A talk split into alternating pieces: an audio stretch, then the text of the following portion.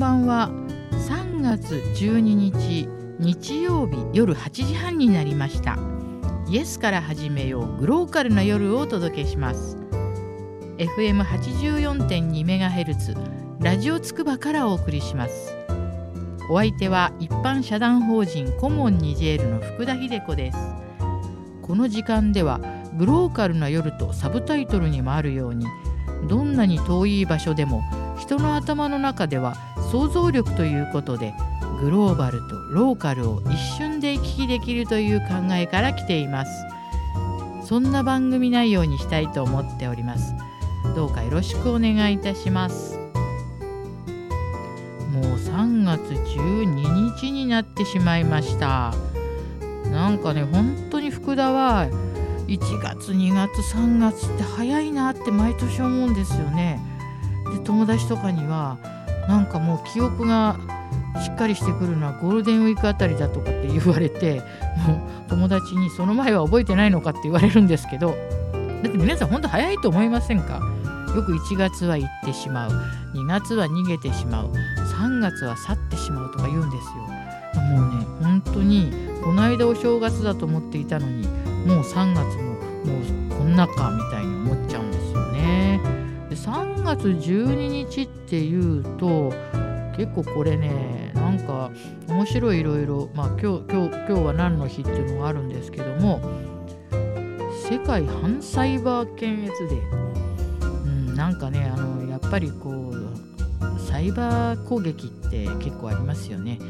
これ、まあ、どことは言わないんですけどももうなんか反サイバー検閲デーってこれどういう意味なのかわかんないんですけどもまあこれね国境なき記者団とかまあ、そういうところですね、これ、まあ、アムネスティ・インターナショナルとかがやったらしいんですけども、2009年にできたものっていうんですけど、まあ、サイバーもね、今すごいんですけど、今、福田はね、実はね、ドローンに興味を持ってるわけですね。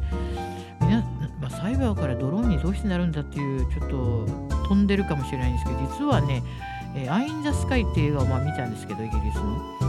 サイバー軍事、要するに軍事用のサイバーサイバードローンというか軍事用のドローンの話をね、まあ、まあ、そこにいろいろサイバー攻撃とかも入り組んでる映画なんですけどもぜひ皆さんこれねどっかで見るチャンスがあったら、えー、もう今公開してますから見てください。これが、えー、アフリカのそのテロと関係があってあの24みたいにね2時間半そのリアルタイム見てるお客さんも2時間半のリアルタイムでこのドローンとテロリストの対決がこう経験できるというすごい映画なんですね。そしてこの今の最先端のドローンが一体どういうふうになっているかっていうのをね見たら衝撃的な本当にすごい映画です。そしてあの、あんまりねあの、これニュースになってないんですけど実はニジェールのね北部にねアメリカが1億ドルかけてあのドローン基地を作ってるんですよ、本当は。で、これ私のあの、まあ、うん、知り合いのさあの遊牧民の情報だとも結構できてるっていうんですけども、まあ、やはりね、アメリカはそのベトナム戦争でね、えー、森林、森がね、だいぶあれでゲリラ戦はもう非常に痛い目にあったわけですね。でこれから、まあ、この間もね、ニジェールもボコハラムに攻撃を受けたんですけど、これからはやっぱりドローンであのテロ対策をしようっていう、まあ、アメリカだけではないんですけれども、ね、やっぱあの砂漠をですね人を投入していたんではとてもまあダメということで、まあ、今本当にねあの大変な時代になっております。えー、ですから今日反サイバーデーだったんですけど、まあ、ドローンもね、うん、これから皆さんの多分、まあ、そんなあの宅配便でねドローンが来たとかそういう時代じゃないとなくなると思いますね。軍事的な要素で使われると思っています、えー、それとですね今日なんかねモスバーガーの日って全然違うんですけどすいません。財布の日ってのもありますね。312で財布の日ちょっとこれなんかいまいちですね。あとあのモスの日って今日ねもうあのそうなんですよ。皆さんモスバーガーの1号店知ってますか？って知らないですか？1972年ね東武東上線の成増駅の前にあったんですよ。あれが1号店なんです。で私の友達成増に住んでまして最初のモスは年寄りばっかりだったとか言ってましたよ。特本の匂いがするって言ってました。ごめんなさいモスの人。これ前の話ですからね。今じゃないですよ。でもあの最初のモスバーガーのお店は本当にあのご年配の方ばっかりだったってこれはもう成増の友達が言ってましたから。はい。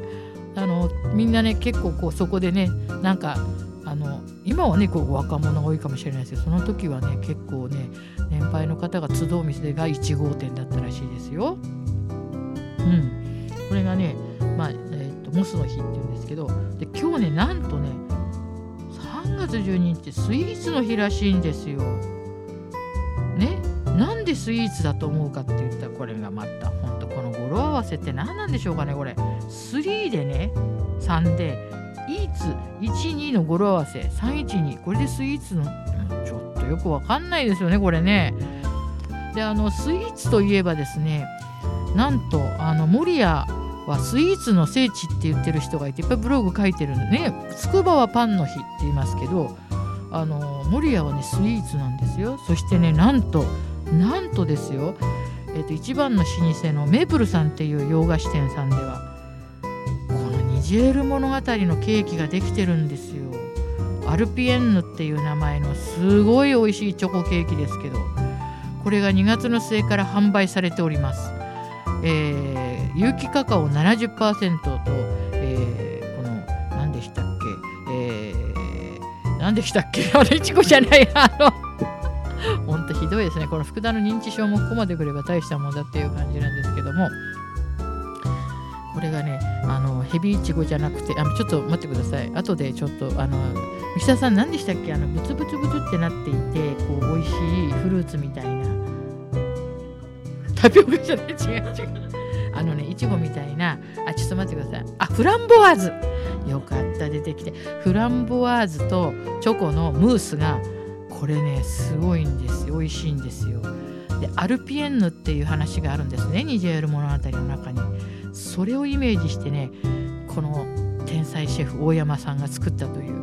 本当に食べた友達がもう仰天したって言ってました美味しくて。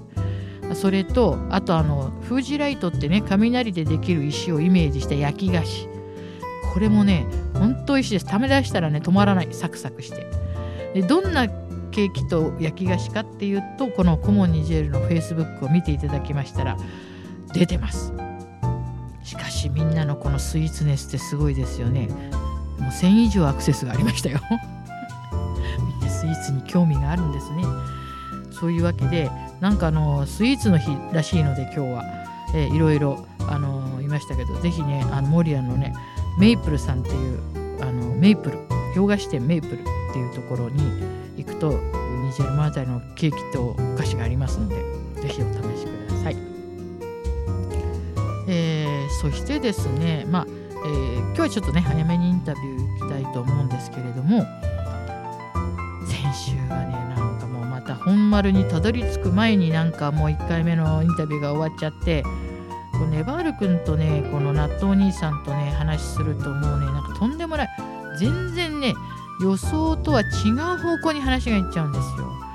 納豆ソフトの話になっちゃったりしてね。なんかもうだからなんかいつもねインタビュー2週分ねお届けしても聞いた方がなんか全然なんか確信にいってないじゃないかっていう感じになっちゃうんですけど今度どうしようかな。今度ももっと長めにお願いしますかね。と言いながらも今週後半をお届けしたいと思います、えー、ネバール君と納豆兄さんのグローカルインタビューです。どうぞお聞きください。え皆さんこんばんは。グローカルインタビュー先週に引き続いてこのお二方です。ネバー！今どっちどっちが声発しようかなっていう場ですからね、まあ、これね。あったあった、はい、私納豆兄さんです。で納豆の妖精のネバールくんネバよはい、よろしくお願いします。福田さんね。お願いします。いやもうなんかね先週はいろいろな市長さんに会ったって話から、はい、松丸守谷の松丸市長さんに会って、はい、そして納豆ソフトで話が終わっちゃったんですよね。そうね。それは福田さんが途中でどんどんどんどん服を脱いでいくからでしょうねそうばよそうでね早い早い結局まだ脱いでねまだピキになっちゃったんでなんか変な感じになって終わり終わりっつって終わったんだよね。暑い暑いって言ってどんどん服脱ぐからでしょうねばいやいやもようねねこのとにかくこういう感じでやられちゃうんですよね。いつも。ちょっと皆さん聞いてる人はねあのもう本当にねこれあの私脱いでませんので。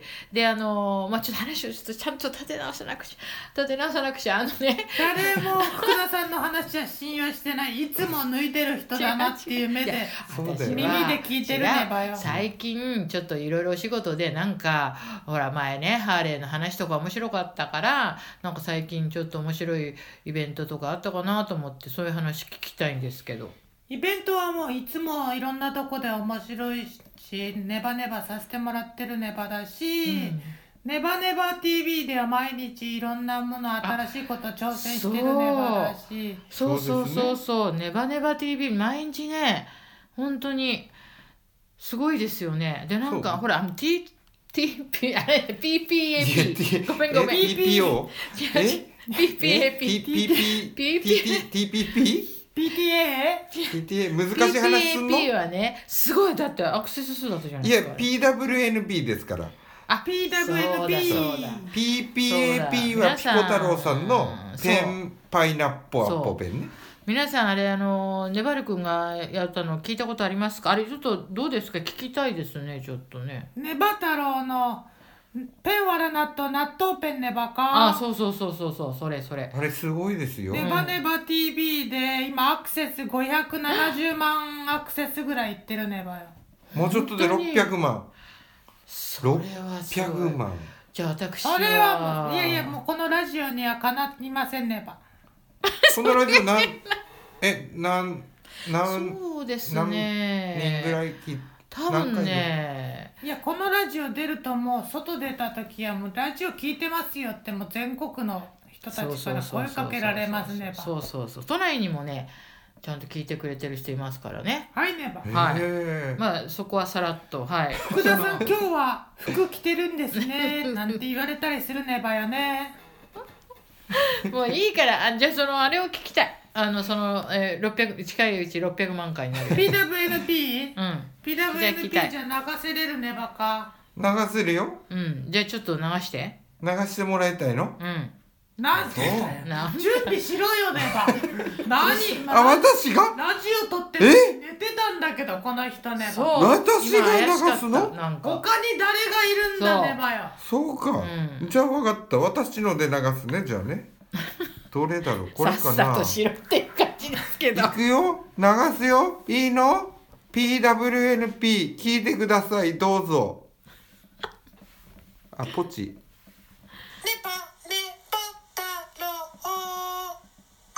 はいここまでねちゃんと再現してますね。素晴らしい。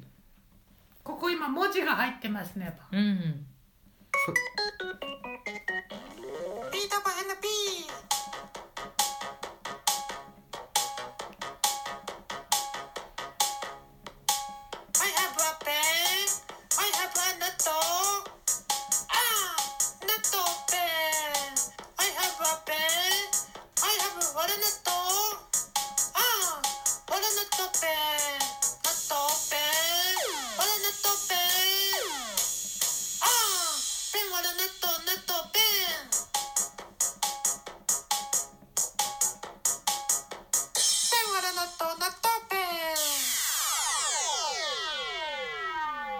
伸びたねばこういうやつね。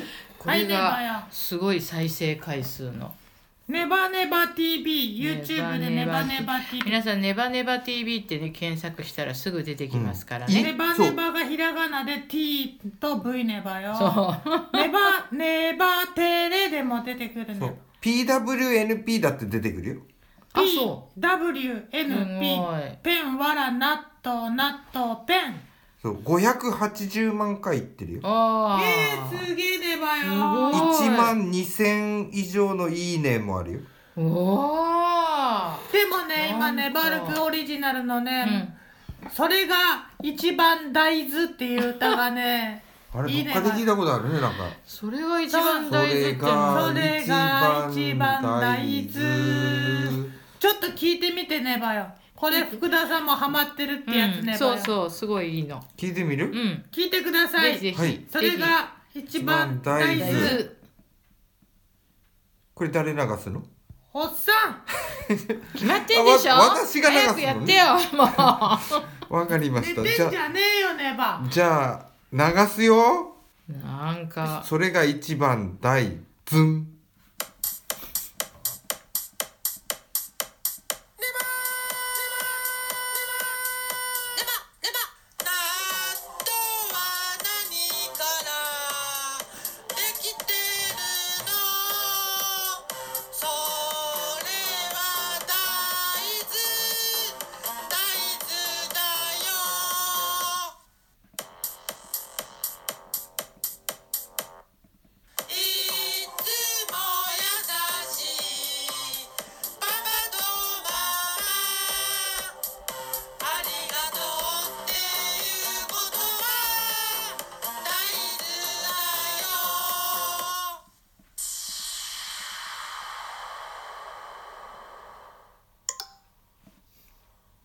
が最後に来てたねばよ。また見てねも納豆兄さんに最後メール来てたねばよ。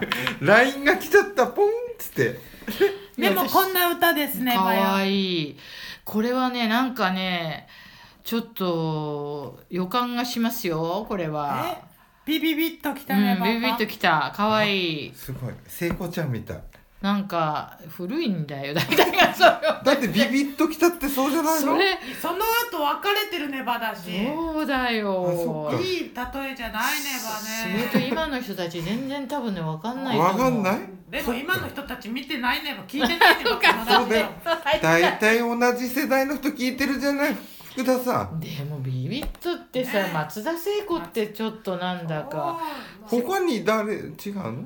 そうなのすごい。なんかでもよ、うん。いいこれ。かわいい、うん。いいねバカ。いい。あの皆さんあのネバティでもね見られますので。テレネバテレ。ネバテレ。それネバネバテレ ネバ T シャツの。そうだね。そうだね。はい。ネバテレ。ネバネバテレ。テレ。ネバテレネバでテレ。え見てくださいよ。かわいい。画像もあるとすごいかわいいですよ。ね。いやだけどまたますますご活躍でもう。いえいえ全然ネバネバあれじゃないんですか？もうなんか納豆御殿でも立ったんじゃないですか？お金は全然稼げてないね。なんか急にあのもう目がなんでだろうか。真顔になりましたけどなんでネねバかね。どうなんですかね。ちょっとそこに。やっぱり納豆兄さんが寝てるからじゃない寝てですか。るからじゃないねやっぱりいやそんなことない。寝てるんじゃなくて。そうだと私もそう思います。いやそうじゃないんだよ。なやっぱ YouTube で稼ぐって難しいんだな。あれ YouTuber の人ってなんかすごいよね。でもそうあれでも再生回数から言ったらなって YouTuber 基本的にいやそん基なこと本的ないですよ。に、まあ、ネバネバ TV に関して言うともうあの自腹でやってるから。な そうね。何にも儲かってはないねなんかねネバネバっていうより生々しい話ですね生それは。生テレでしょこれ。そうだよだけどその儲かるとかじゃないんじゃないねバカやっぱりね面白いものとかみんなが伸びるものを、うん。こう広げていくことが大豆そうそうそうそう。それが一番大豆そそう。うね。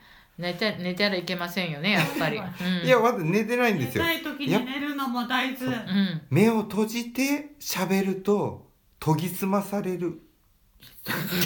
そうでもない。全然研ぎ澄まされたコメント一個も出てきてない。出てない出てない。出てない。もうダメだ聞いねてみないと答え返ってこないね私、うん。そうだからね。もうねなんかあの納豆兄さんは、うん。もうなんか出家してる感じですね。あら今話題の。話題のもうねちょっと心ここにあらずそう前ねうん。ある番組でね、うん。あのなんか心の中をこう読んでこうみたいな質問があって、うん。それやってったら最終的に行き着いたの出家だった。ほらなんえか全然笑えない結ー、果にまあぱなってきました。ったりいなくなる可能性あるかもしんないねばね。い。や悩みはないよ。いやこの大丈夫悩みないんで。まあ納豆神のとこに行ってらっしゃいね。そうだよね。なんとかのなんとかだよ水ね戸の納豆像様のとこに行って。あそうだよね。本当に。ある水戸の納豆像納豆像さんもあるよ。南口のとこに、本当に、うんじゃあこれそこで納豆お兄さんもうあれですね。新しい納豆今日始めようかな、んそれしかないですね。ね。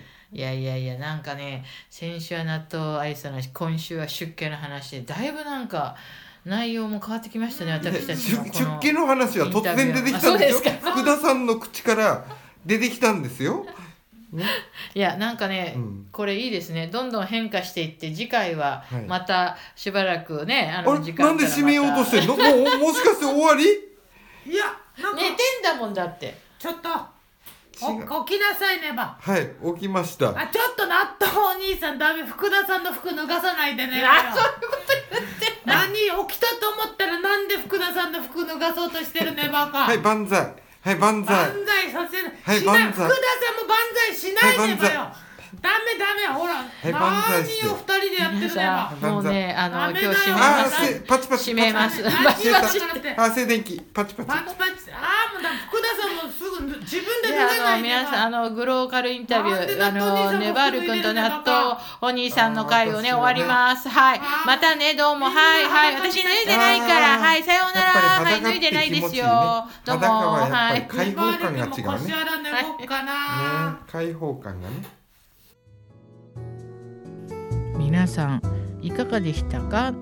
ネバール君のと納豆お兄さんのインタビューもうねなんなん3人あ3人って1粒と1人だと話してるとなんかね不思議なワールドに入り込んじゃってでで私はなんか脱いでもいないのに脱いだとか言われて結構あの聞いた人はねなんかいつもね楽しみですよ面白いですよって言ってくださるんですけどね。なんか結構ねあの生々しい話とかしてますよね。なんかお金の話とか。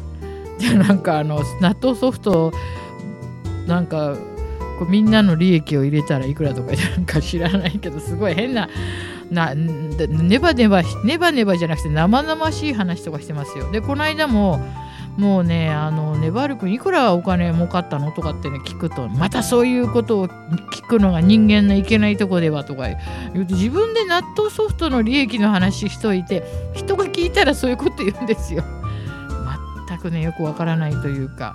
まあでもね本当にねまあ私の大切なね、まあ、お友達の一人ですので。はい、であのうちのねやってる寺子屋の子たちにも T シャツを寄付してくれたりして。であのうちのねサイトにも上がってますけども。あのネバール君の描いた T シャツあネバール君の絵がねついた T シャツを寺子屋の子供たち喜んで着ててね。ちっちゃい子がね結構大きな T シャツを着てるんですよ。だからそれもうちょっとこうねなんか体型に合った子たちが着ないのって言ったらこのねあの絵がすごく可愛いから小さい子たちに優先的に着せてあげてるっていうふうに大きい子たちが言ってました。優しいじゃないですか本当に。ねもうそういうなんて優しさがね伝わってなんか途中でよくわかわけが分かんなくなりましたけどネバール君はねほんと純真ないいキャラクターですのでそのまんまねあの寺子屋の子たちにもね伝わるといいなと思っています。えー寺子屋の子たちももううちも2校になりましてね今本当に一生懸命、まあ、勉強していて日本ではね年度替わりっていうのがありますけれども今ねまさに、えー、とこう勉強のサイクルとしては今一番乗ってる時なんですよね。であの6月ぐらいに向かって、まあ、仕上げに入ってくるわけですけどみんな最初はね自分の名前も書けなかった子どもたちなんですけど自分の名前が書けるようになったり簡単な計算ができるようになるとねお店のお手伝いとかもできますしねそして自分の名前が書けるっていうことはすごいことなんですよね。この字が読めないって皆さんねジャンヌ・ダルクって知ってますか？フランスの。ねジャンヌ・ダルクは文盲だったんです字が読めなかったんです。だからああいう魔女お前魔女だというようなね書類にサインさせられてっていうか読めないのにサインしてそれ最後は火あぶりになっちゃったわけですね。なんかね私はこう字が読めなかったりそういう人たちになんか読めないからといってこうはめるというかねなんか変なことをする人間っていうのが一番恐ろしいと思います何が恐ろしいってそういう人間が恐ろしいですよ一番。えーですから、ね、ニジェールの子たちもせめてねなんか自分の名前を書けるようになって簡単な計算ができるようになってそしてどんどん字が読めるようになったらいろんな世界を知ることもできるしなんか世界が広がりますよね。だいたい日本でいう中高生、ーそのぐらいの年まで字が読めない書けないっていう子がねすごくたくさんいるのでそのぐらいまで字が読めないと本当辛かっただろうなと思うんですけどホモニジェールの寺子屋に来て、まあ、自分の名前が書けるようになって家に帰ってねあのこのお父さんお母さんでも字が、ね、読んだり書けたりできない人が多いので家に帰って家族に教えてるっていう手紙がこの間来ました。なんかねすごく嬉しいですね。こういうようなことがどんどんどんどん広がっていってなんか元気になってくれればいいなと思います。ニジェールもね世界で一番本当貧しい国と言われて難民キャンプよりひどいというところもねありますけれどもでもねあの私はニジェールはそれ本当にそれだけの国ではないし北部の方には美しい自然もあるし本当に私はそちらの方にいた時にはこんな美しいところが世の中にあるのかと思いました。はいそれをなんとか書いて残したいこのように残したいと思ったのがニジェール物語です。